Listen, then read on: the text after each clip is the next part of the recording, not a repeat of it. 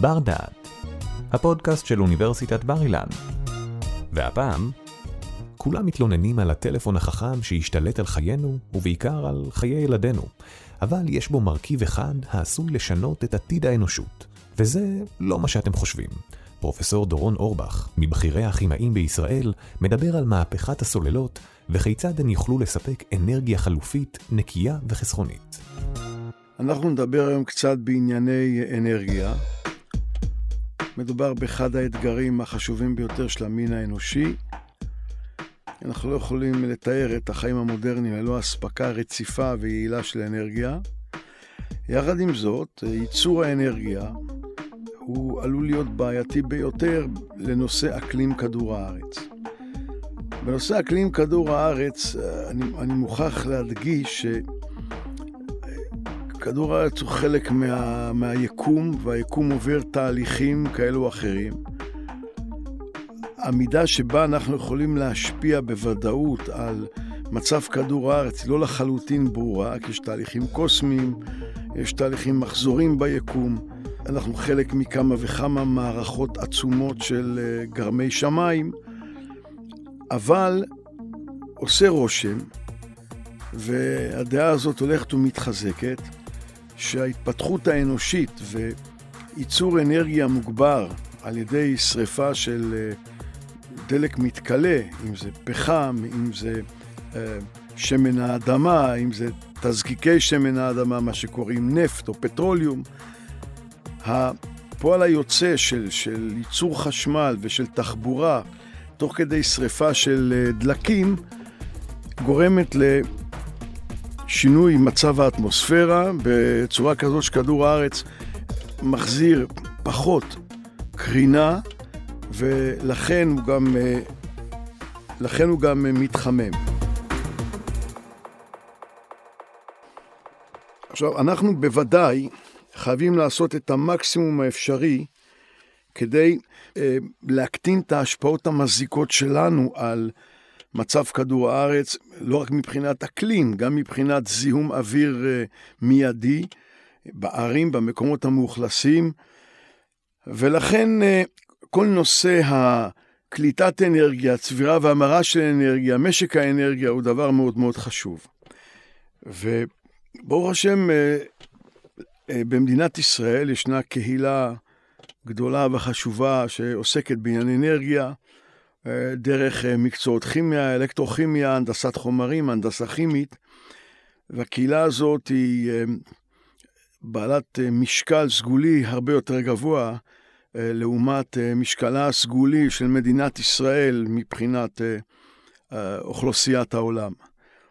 ויש פה פעילות ענפה בנושאים החשובים שקשורים לאנרגיה.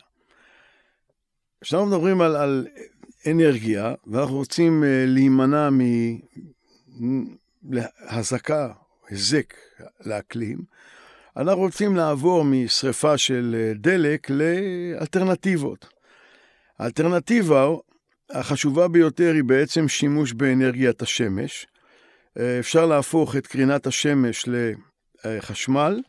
אפשר לעשות את זה בדרך עקיפה, על ידי הפיכת קרינה לחום, לתרגם את החום לעבודה דרך אה, אה, מעגלי כוח, בדרך שעושים את זה בתחנות כוח היום. במקום לשרוף דלק ולהרתיח מים, ניתן להרתיח מים על ידי הפיכת קרינה לחום.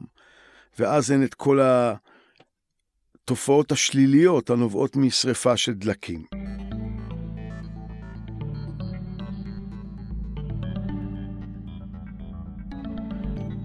דודי שמש שפרוסים אה, על רוב בתי ישראל הם דוגמה פרימיטיבית יחסית של הפיכת קרינה לחום. פה אנחנו הופכים קרינה לחום, אה, אה, הייתי אומר, בטמפרטורות נמוכות יחסית. זה מספיק חם כדי להנות אותנו. מבחינת אספקת מים חמים, אבל אם רוצים לייצר חשמל צריכים טמפרטורות הרבה יותר גבוהות. למעשה כדי לייצר חשמל צריכים להפוך מים לקיטור בטמפרטורות של 400 מעלות צלסיוס. ניתן לעשות את זה. למעשה אפשר להמיר קרינה לחום ביעילות מאוד מאוד גבוהה, קרובה ל-100%. העניין הוא רק שחוקי הטבע מגבילים אותנו ביעילות של הפיכת חום לעבודה.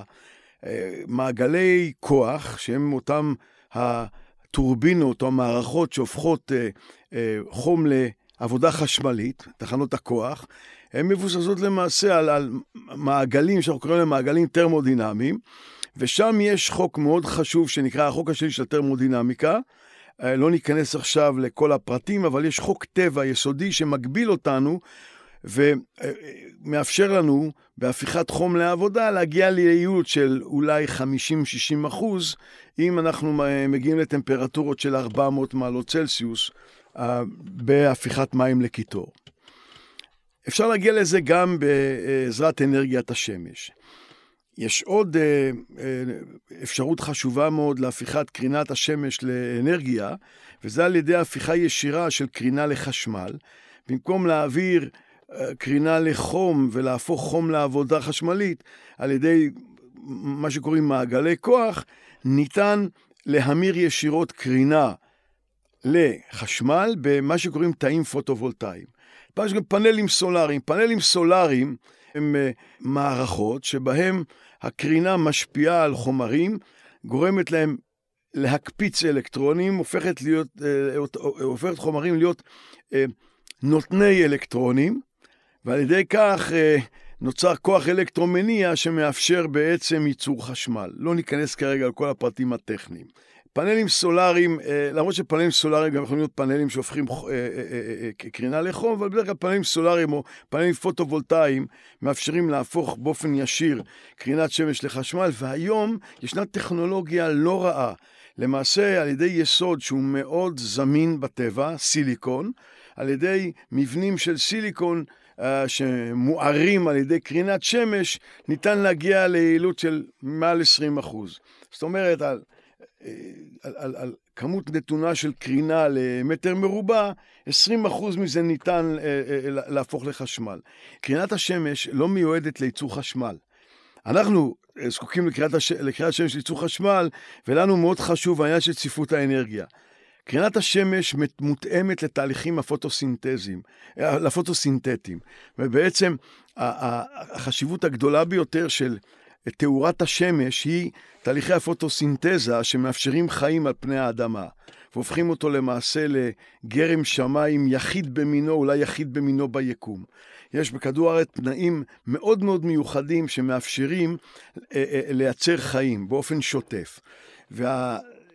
מה שמאפשר למעשה יצירת חיים, מה שמאפשר אה, לסנטז את כל חומרי הטבע המורכבים, להפוך דומם לצומח, ואחרי זה צומח לחי, זה תהליכי פוסטוסינתזה שבהם למעשה אור השמש הופך לאנרגיה כימית, אבל כדי שאור השמש יהפוך לאנרגיה כימית קונסטרוקטיבית בונה, הוא חייב להיות מדולל מספיק, ולכן כמות ההספק המקסימלית שאנחנו אה, יכולים לקבל למטר מרובע, למיטב ידי זה סדר גודל של 800 ואט למטר מרובע. זה מעט מאוד. זה מעט מאוד. אנחנו אה, מודדים צריכת חשמל, צריכת אנרגיה בהספק. הספק זה בעצם אנרגיה ליחידת זמן. עכשיו, היחידה הפיזיקלית שמתארת אה, אה, הספק או אנרגיה ליחידת זמן נקראת ואט. עכשיו, אנחנו מכירים מושגים של ואט, קילוואט, מגה-ואט, ג'יגה-ואט. הצריכה של כדור הארץ היא במונחים של טרה-ואט. טרה-ואט זה 10 בחזקת 12 ואט. זה כמויות אדירות של אנרגיה. כדור הארץ צורך כרגע, אמ, אני חושב, 18 טרה-ואט, ועוד ידנו נטויה. צריכת האנרגיה עוד תלך ותגדל. אמ, כדי לספק את, את, את צורכי ארצות הברית בחשמל, שזה משהו מסדר גודל של שלושה עד ארבעה טראוואט, צריכים לכסות מדינה כמו יוטה בפאנלים סולאריים. עכשיו, צריך להבין את הבעיה. לכל מטר מרובע אנחנו מקבלים, במק... במקרה הטוב, במקרה הטוב זאת אומרת, כשהשמש נופלת עלינו בזוויות הכהות ביותר, באמצע היום, אה, אנחנו מקבלים 800 ואט למטר מרובע, ואנחנו מדברים פה על אה, בין 6 ל-8 בממוצע שעות אור אפקטיבי ביום. כך של... ו... ואם... וכמובן שברגע שיש עננות, וברגע שיש אבק, ואם הפל... הפנים מתכסים באבק, היעילות uh, יורדת. ולכן uh, צריך, צריך כיסוי אדיר של שטחים בפאנלים סולאריים כדי שנקבל חשמל ברמה שצורכת מדינה.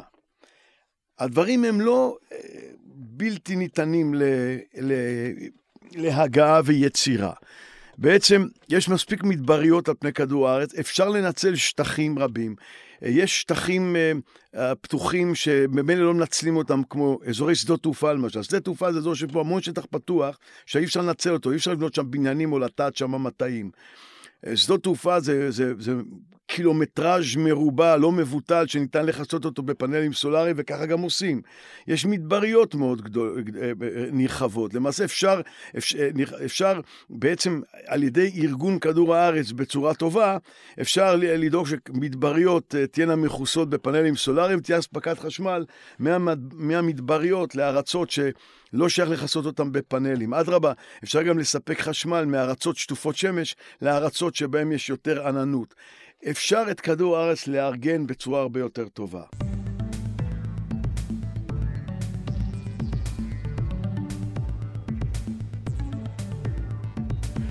אני אלך יותר מזה. אחת הבעיות שמנסים להתמודד איתן אנחנו מייצרים הרבה דו תחמוצת הפחמן, דו תחמוצת הפחמן זה גז שהוא הוא בולע קרינת שמש, הוא משאיר קרינה על פני כדור הארץ, הוא מונע בריחה של קרינה כדי להגיע לשיווי משקל שבו כדור הארץ יהיה מקורר היטב. למעשה, יש לנו שטחים אדירים של יערות בארצות הטרופיות. אם האו"ם היה עסוק פחות בפוליטיקה ופחות אה, עסוק בלהציק למדינת ישראל, ובמקום זה, למשל, להתעסק בבעיות האמיתיות של העולם, אתן לכם פתרון פוליטי טריוויאלי.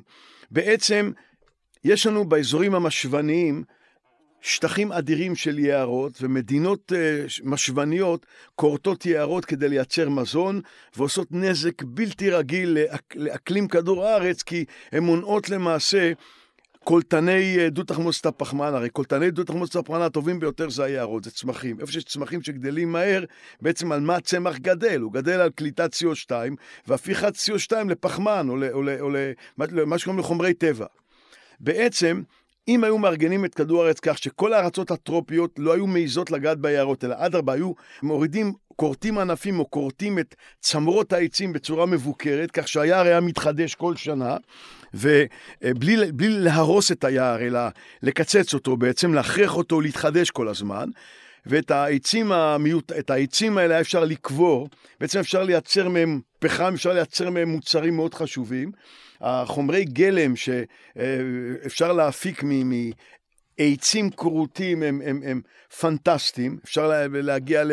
ל, ל פחם, לטקסטיל, לחומרי הגירה של אנרגיה, אפשר, פחמן זה חומר מצוין, יש חומרים פחמנים מצוינים שאפשר לייצר מעצים כרותים. ואז הארצות הסאב-טרופיות היו מספקות מזון לארצות הטרופיות, ובארגון עולמי שום מדינה טרופית לא הייתה נוגעת ביערות, היה למעשה יער מתחדש, היה בולע את כל עודפי ה-CO2, והארצות הסאב-טרופיות היו מספקות מזון לארצות המשווניות, וכך כדור הארץ היה מתנהל בהרמוניה, ולא היה צריך לעשות, להביא לפיתוחים שונים ומשונים, ומצחיקים גם מהרבה בחינות, של ניסיונות לכיתת אה, אה, CO2, ולהילחם למעשה בפליטת דו תחמוצת הפחמן בתחנות הכוח. מבחינה פוליטית, אה, לארגן כדור הארץ קשה מאוד, כי למדינות העולם יש דברים יותר חשובים לעשות, כמו למשל להציק למדינת ישראל, אה, ולהתעסק עם כל מיני סכסוכים אה, מיותרים, ומלאכותיים גם בחלקם. אז העולם מנסה לפתור את בעיותיו על ידי פיתוח טכנולוגיות. וכאן אה, אפשר להסתכל בהחלט בהתפעלות על התפתחויות טכנולוגיות.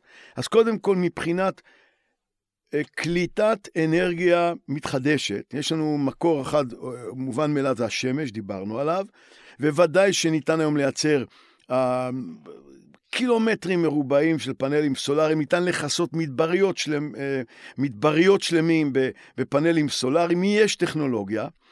אה, יש גם טורבינות רוח מאוד מוצלחות.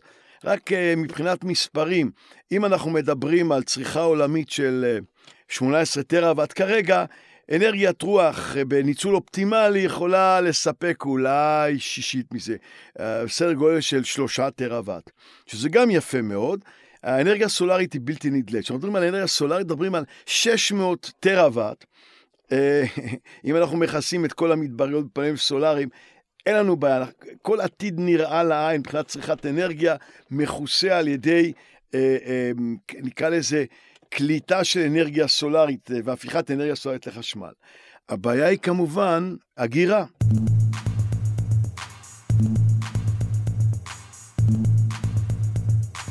מאחר ואנרגיית השמש מתקבלת באופן מחזורי, ואנחנו מדברים לאורך היום על שעות ספורות של אור, כל שכן, אה, אם, אם, אם גם במשך היום יש עננות, אבק או, או, או שינויי מזג אוויר, אז גם כאן היעילות של ההקרנה של, של אור השמש עלינו משתנה, ולכן מאוד חשוב שיהיה מקור של אגירה.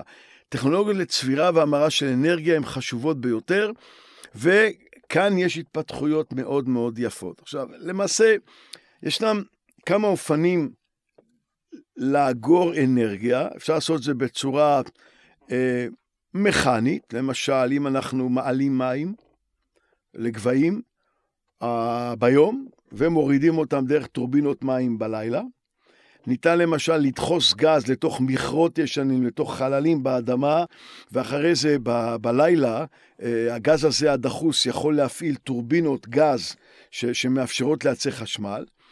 אבל אה, מה שבוודאי אה, אטרקטיבי ביותר זה מה שקוראים צבירה והמרה אלקטרוכימית של אנרגיה, כדי להתחבר עם אנרגיה סולארית.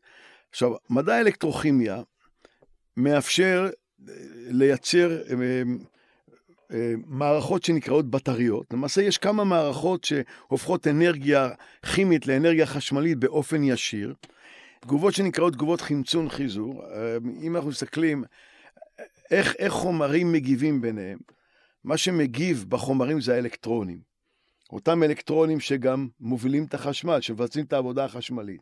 רוב התגובות הכימיות הם מהלכים שבהם חומר שקל לו להעביר אלקטרונים, מעביר לחומר שקל לקבל אלקטרונים. יש פה למעשה קבלה נתינה.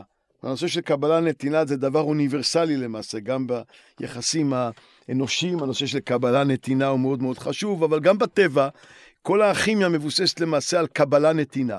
זאת אומרת שברוב התגובות הכימיות הקבלה והנתינה נעשות באופן ישיר.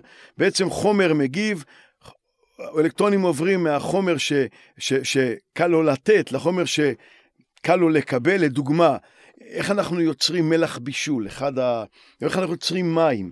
אה, יש אה, מימן שהוא אה, יסוד שקל לו לתת אלקטרונים, או יש יסוד שקוראים לו נתרן שקל לו לתת אלקטרונים, ולעומת יש חמצן שקל לו לקבל אלקטרונים, או כלור שקל לו לקבל אלקטרונים.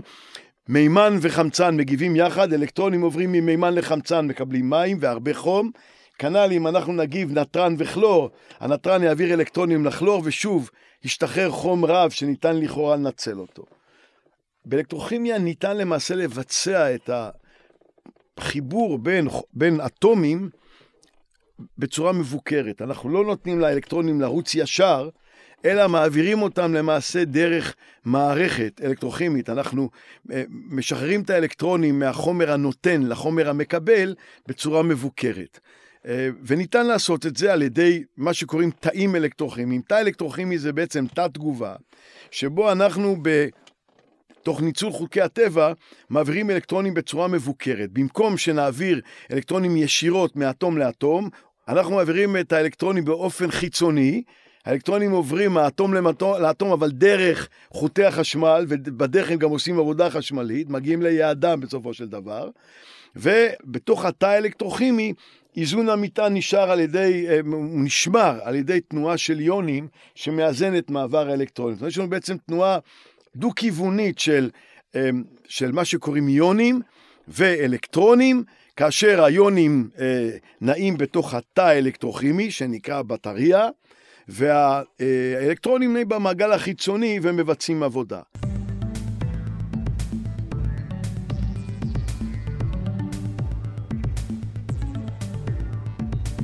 יש לנו למעשה ארבע צרכים עיקריים, אנחנו מסתכלים על, על צבירה והמרה של אנרגיה, ומסתכלים מה האלקטרוכימיה יכולה לתת לנו, ופה אנחנו נכנסים למה שעושים כאן בבר אילן, ומה שאני אישית עושה בקבוצת המחקר שלי, אז למעשה יש לנו ארבע צרכים. הצורך שאיתו נתחיל זה הנושא של כל המערכים האלקטרוניים הניידים, טלפונים סלולריים, מחשבים, למעשה כל המכשירים הניידים, המכשירים החשמליים הניידים מבוססים בהם על סוללות, וההצלחה הגדולה ביותר של מדע האלקטרוכימיה זה סוללות ליתיומיון. בהמשך להצלחה של מערכות ליתיומיון והאפשרות אה, להפעיל את כל הציוד האלקטרוני הנייד על ידי סוללות יעילות, אז האתגר הבא הוא אה, תחבורה חשמלית.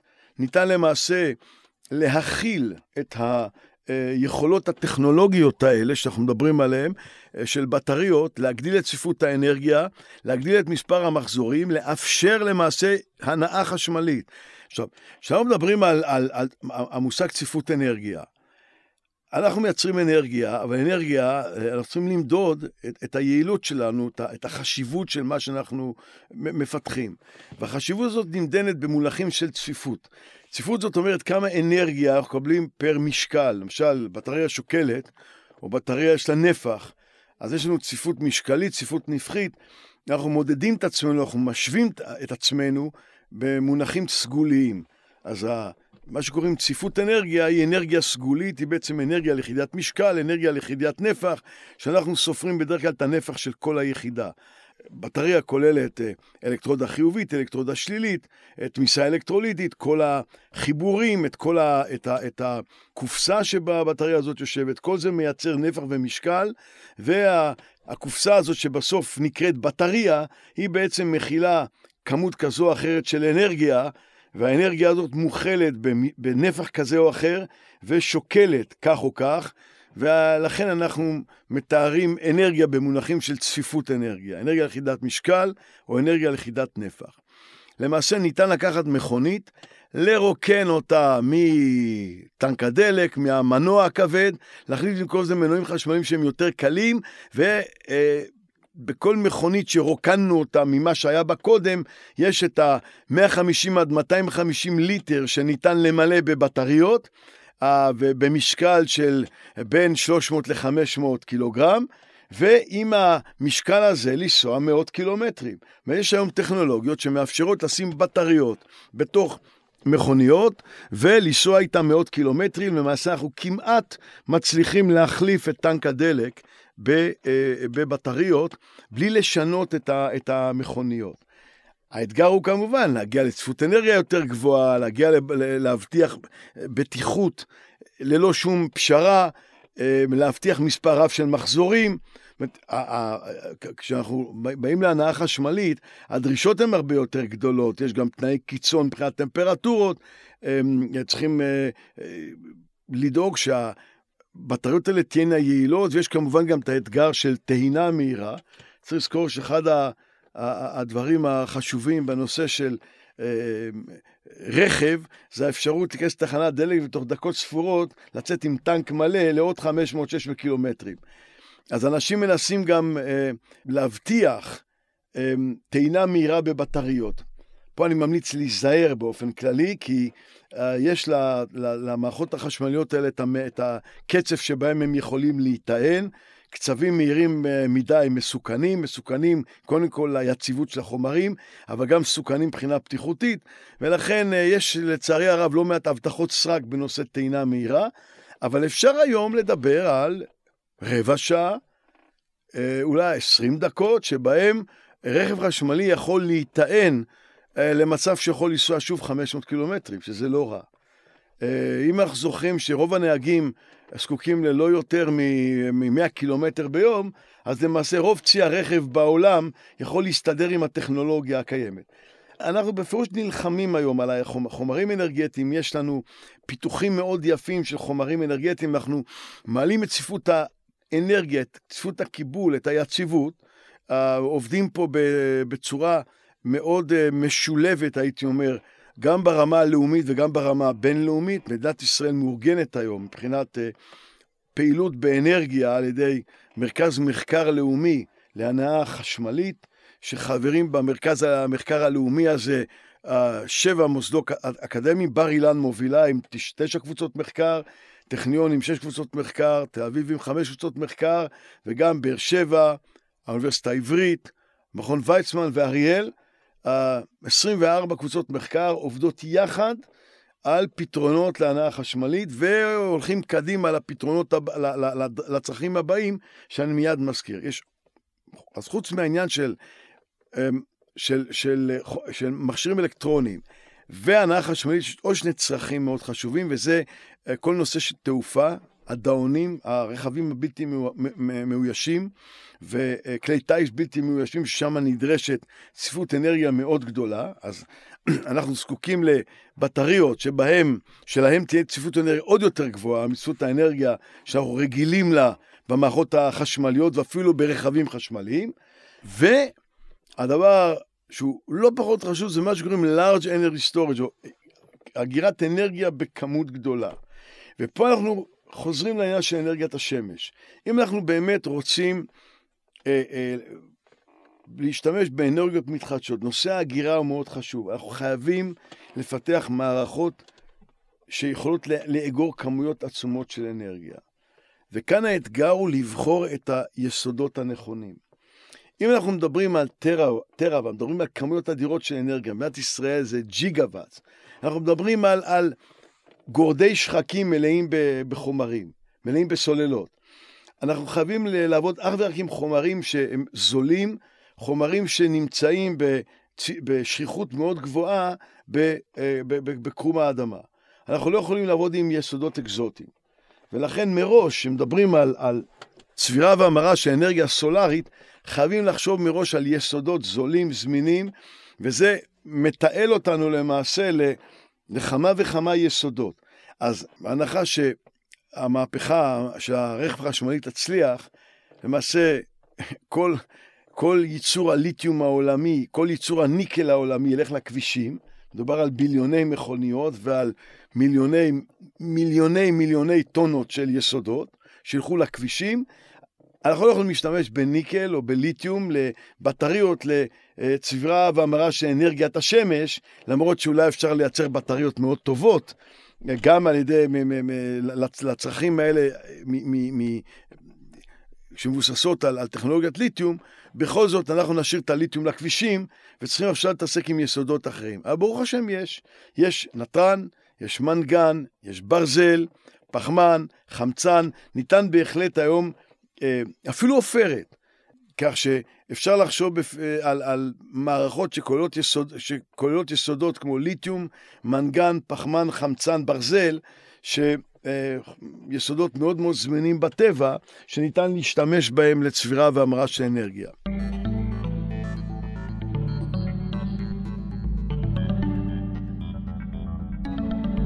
אם להסתכל על מה שקורה אפילו כאן אצלנו בבר אילן, אנחנו מפתחים אה, למעשה סוללות להנאה חשמלית, מפתחים סוללות ל...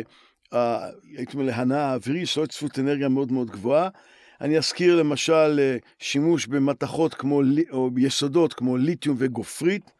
אפשר לייצר סוללות ליתיום גופרית שהן מאוד אנרגטיות, לא מתאימות להנאה חשמלית, אבל מתאימות בהחלט לדאונים, לרכב לא מאויש.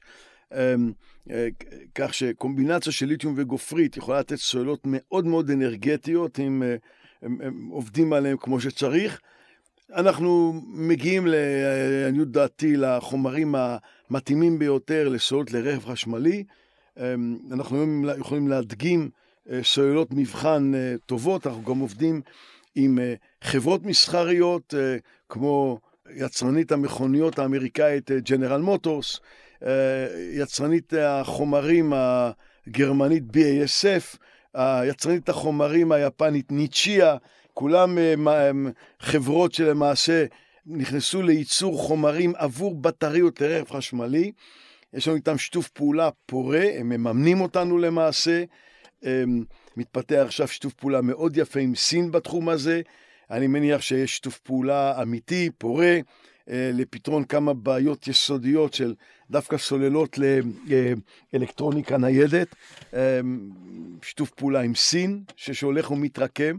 אז אנחנו עובדים בכיוונים האלה, וגם מפתחים סוללות לצבירה והמרה של אנרגיה בגודל רב, גודל נרחב, דברים שמתאימים לתמיכה בשימוש באנרגיה סולארית, כאשר מראש אנחנו בחרנו יסודות שהם יסודות שהם מאוד זמינים, אנחנו מפתחים סוללות פחמן, סוללות מנגן, קומבינציות של סוללות פחמן-מנגן, אה, שמאפשרות למעשה אה, שימוש ביסודות מאוד מאוד זמינים, אה, שיהיה ניתן להציג אותם בהקשר של הגירה של אנרגיה סולארית.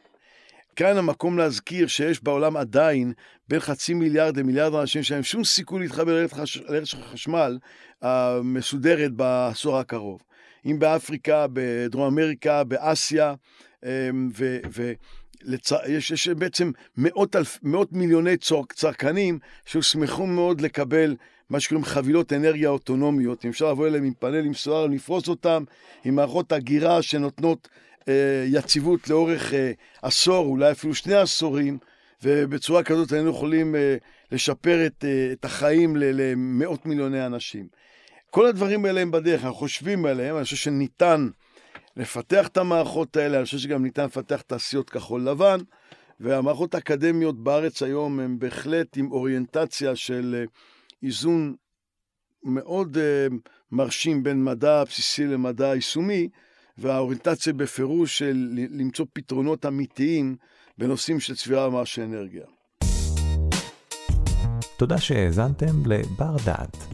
מיטב המרצים והחוקרים של בר אילן בחרו עבורכם את הנושאים המסקרנים ביותר מתחום התמחותם. התוצאה? ספריית פודקאסטים משובחת שכולה זמינה לרשותכם. בר אילן, משפיעים על המחר, היום. ערך והפיק אורי טולדנו. תודה על ההאזנה.